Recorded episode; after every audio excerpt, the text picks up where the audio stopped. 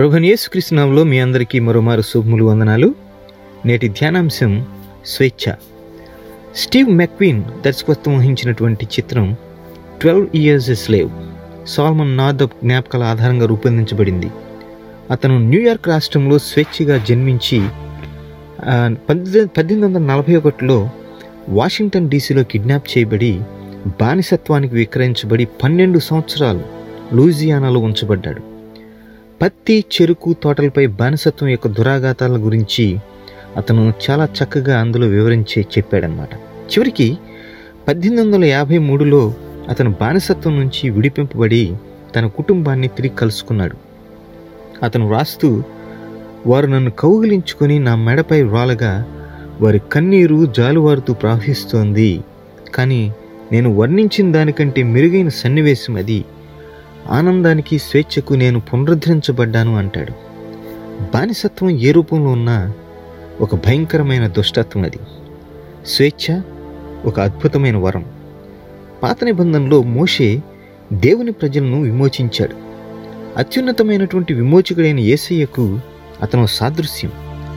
మోషే దేవుని ప్రజలను బానిసత్వం నుండి విడిపించినట్లుగా ఏసయ్య మిమ్మల్ని నన్ను పాపపు బానిసత్వం నుంచి వి- విమోచించాడు. బైబిల్ గ్రంథంలోని రక్షణ అనే పదాన్ని నిర్వచించడానికి స్వేచ్ఛ స్వాతంత్ర్యం బహుశా ఉత్తమమైన సమకాలీన పదాలు అని చెప్పవచ్చు. ఈ బైబిల్ గ్రంథం అంతటిని రక్షణ చరిత్రగా సంగ్రహించవచ్చు.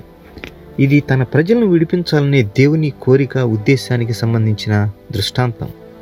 మీరు నేను విమోచించబడ్డాం. స్వేచ్ఛాజీవులుగా దేవుడు మనల్ని విమోచించారు. ఈ అంశంలో మొదటిగా కీర్తన ఇరవయో కీర్తన మనం ధ్యానం చేయబోతున్నాం ఈ రోజున. దీంట్లో విశ్వాసం ద్వారా వచ్చే స్వేచ్ఛను ఆస్వాదించడం. మీరు ఇబ్బందులు బాధలు లేదా కష్టాల సమయంలో ఉన్నారా? ఈ కీర్తనలో దావీదు అటువంటి సమయంలోనే ఉన్నాడు. బహుశా జరగబోయే యుద్ధంను గూర్చి ఆలోచన కూడా అందులో ఒకటి కావచ్చు. సహాయం కోసం దేవుణ్ణి అర్థిస్తూ ఉన్నాడు. కీర్తనలోని మొదటి వచనం ఆపత్కాలమందు యహోవా నీకు ఉత్తరమిచ్చునుగాక అని. అలాగే కీర్తన యొక్క చివరి వచ్చిన చివరి లైన్లో మేము మొర్రపెట్టినప్పుడు రాజు మాకు ఉత్తరమిచ్చునుగాక అని దేవుణ్ణి కోరడం చూస్తాం. దేవుడు ప్రార్థనకు జవాబు దయచేసేవాడు మీరు ఆపదలో ఉన్నప్పుడు లేదా పోరాటాలు యుద్ధాలు మధ్య రక్షణను స్వేచ్ఛను అనుగ్రహించమని దేవునికి మొరపెట్టుకోండి. ఇది మూర్ఖపు ఆశావాదం కాదు కానీ విశ్వ వాస్తవిక విశ్వాసం అని జ్ఞాపకం ఉంచుకోవాలి. దావీదు స్వేచ్ఛను అనుగ్రహించగలిగితే కలిగే దేవుని శక్తిని ఆయన రక్షణ శక్తిని గుర్తించాడు. ఆరో వచనంలో. అంటాడు యహోవా తన అభిషక్తిని రక్షించునని నాకు ఇప్పుడు తెలియను మీకోసం మీ కుటుంబం కోసం మీ స్నేహితులు మరియు మీ సంఘం కోసం మీరు అడగగలిగే ఆరు విషయాల గురించి తను ఇక్కడ మాట్లాడడం చూస్తాం. మొదటి వచనంలో సంరక్షణకు సంబంధించి ప్రభువు నిన్ను ఉద్ధరించునుగాక హాని నుండి తప్పించునుగాక అనడం చూస్తాం. అలాగే రెండవ వచనంలో సహాయం కోసం పరిశుద్ధ స్థలంలో నుండి ఆయన నీకు సహాయం చేయనుగాక అంటాడు. అదే వచనంలో ఆదుకోవడం గూర్చి ఆయన సియోన్లో నుండి నిన్ను ఆదుకునుగాక అంటాడు. అలాగే మూడవ వచనంలో అంగీకరించడం అంటే ఆయన జ్ఞాపకము చేసుకును మరియు అంగీకరించును అంటాడు. తర్వాత సఫలత గూర్చి నీ కోరికను సిద్ధింపజేసి నీ ఆలోచన యావత్తును సఫలపరచునుగాక అంటాడు. నాలుగో వచనంలో. ఆ తర్వాత ఐదవ వచనంలో విజయానికి సంబంధించి నీ రక్షణను బట్టి మేము జయోత్సాహం చేయుచున్నాము. మా దేవుని నామమును బట్టి మా ధ్వజము ఎత్తుచున్నాము. నీ ప్రార్థనలన్నీ యహోవా సఫలపరచునుగాక అంటాడు. గమనించండి వీటన్నిటి గురించి కూడా మనం దేవుని సన్నిధిలో అడగవచ్చు. సఫలత విజయం స్వేచ్ఛ స్వాతంత్ర్యాలు వస్తువాహనాలు ఆస్తులు ఐశ్వర్యాలను నమ్మడం వల్ల రావు.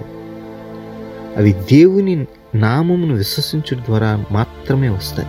అందుకే కీర్తనాకారుడిని దావీద్ అంటాడు కొందరు రథములను బట్టి కొందరు గుర్రములను బట్టి అతిశయపడుదురు. మనమైతే మన దేవుడైన యహోవా నామమును బట్టి అతిశయపడుదుము అంటాడు.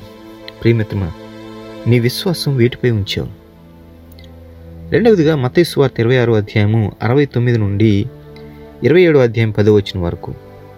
మీ స్వేచ్ఛ ఎలా సాధించబడిందో చూసి ఆశ్చర్య చెక్తులవ్వాలి యేసు సర్వోన్నతమైన విమోచకుడని ఇంతకుముందు మనం ప్రస్తావించుకున్నాం.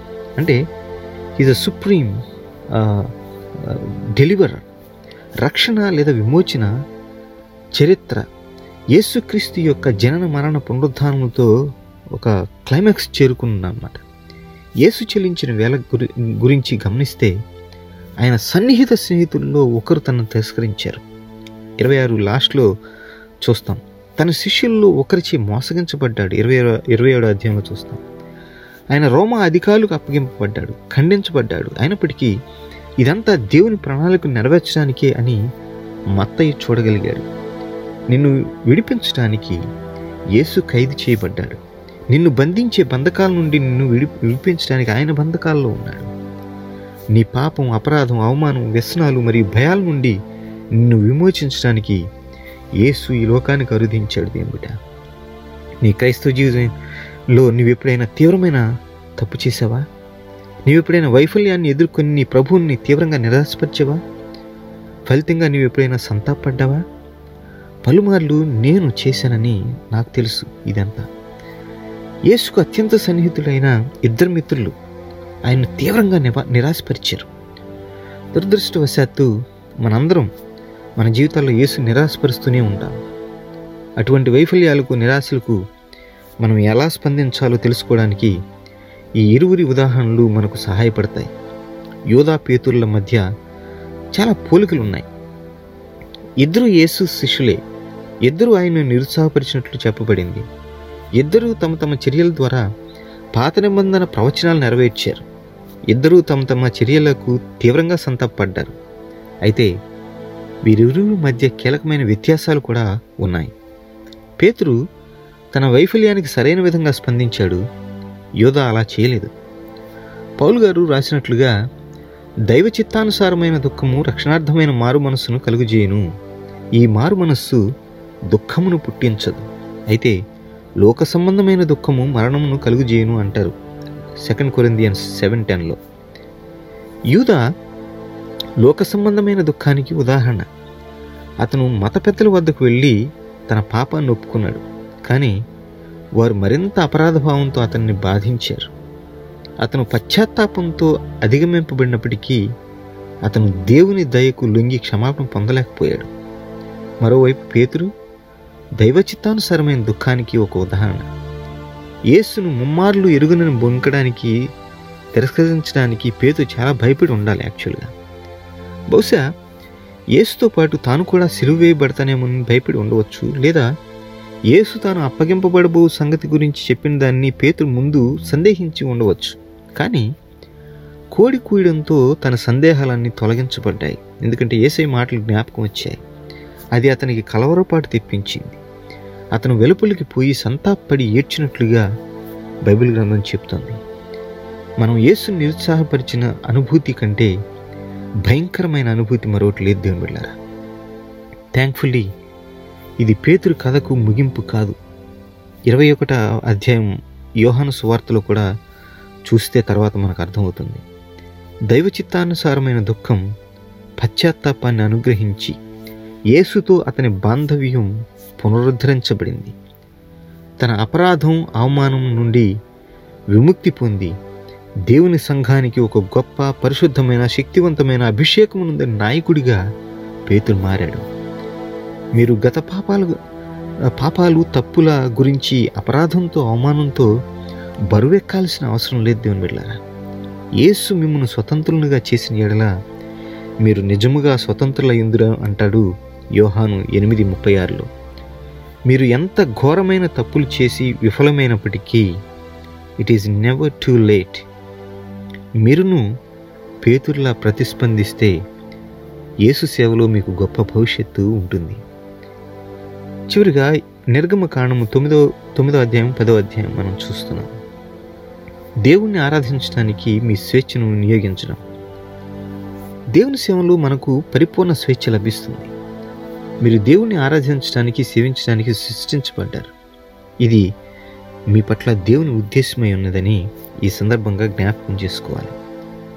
పోప్ బెనడిక్ట్ సిక్స్టీన్ అంటాడు నిర్గమకాండం యొక్క ఏకైక ఉద్దేశం ఆరాధన అని నిరూపించబడింది.